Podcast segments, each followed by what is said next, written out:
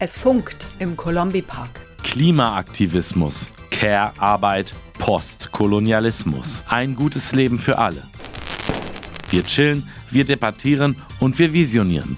In Gesprächsrunden, auf einem Panel, in der Chillout Akustik Lounge und auf Stadtspaziergängen mit Ü-Rikscha und Live-Musik im Schatten alter Kastanienbäume auf der Bühne vor dem Kolombi-Schlüssel. Am Freitag, den 10. September von 14 bis 20 Uhr am Rotteckring. Eine Veranstaltung des Südnordfunk, des Eine Weltforum und Platz für Sorge. Mit Our Voice, IZ3W, Freiburg Postkolonial, Fairburg, dem Städtepartnerschaftsverein Vivili, Radio Dreieckland und vielen weiteren. Es funkt.